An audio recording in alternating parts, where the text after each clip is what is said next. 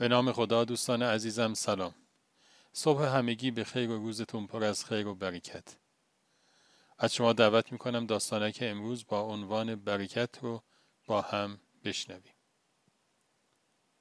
پسر جوان با چهره اندوهگین روی تخت سنگ نشسته بود و نانی که در دستش بود را تکه تکه جلوی سگ گرسنه میانداخت. آخرین تکه نان را که جلوی سگ انداخت گویی که از کار مهمی فارغ شده دستانش را تکاند و از روی تخت سنگ برخاست.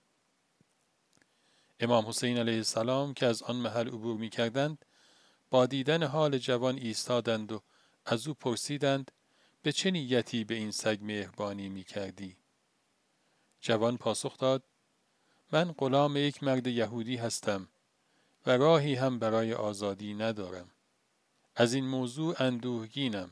می‌خواستم با خوشحال کردن این حیوان حالم عوض شود و خوشحال شوم.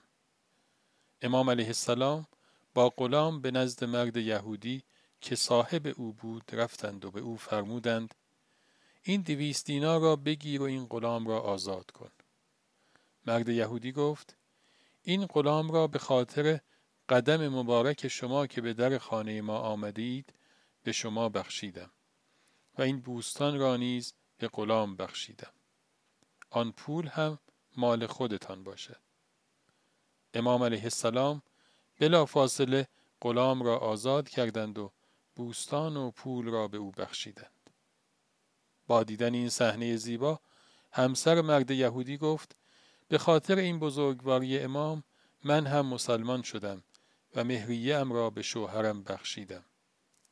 مرد یهودی هم گفت من هم مسلمان شدم و خانه خودم را به همسرم بخشیدم. از برکت وجود امام با یک حرکت غلامی آزاد شد و خانه ای آباد. خب دوستان همیشه همراه.